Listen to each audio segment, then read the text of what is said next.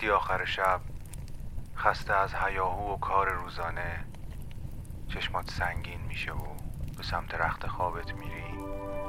یه لیوان آب و یه موسیقی بی کلام می‌تونه تو رو به خواب بهتری ببره. آهنگ شب.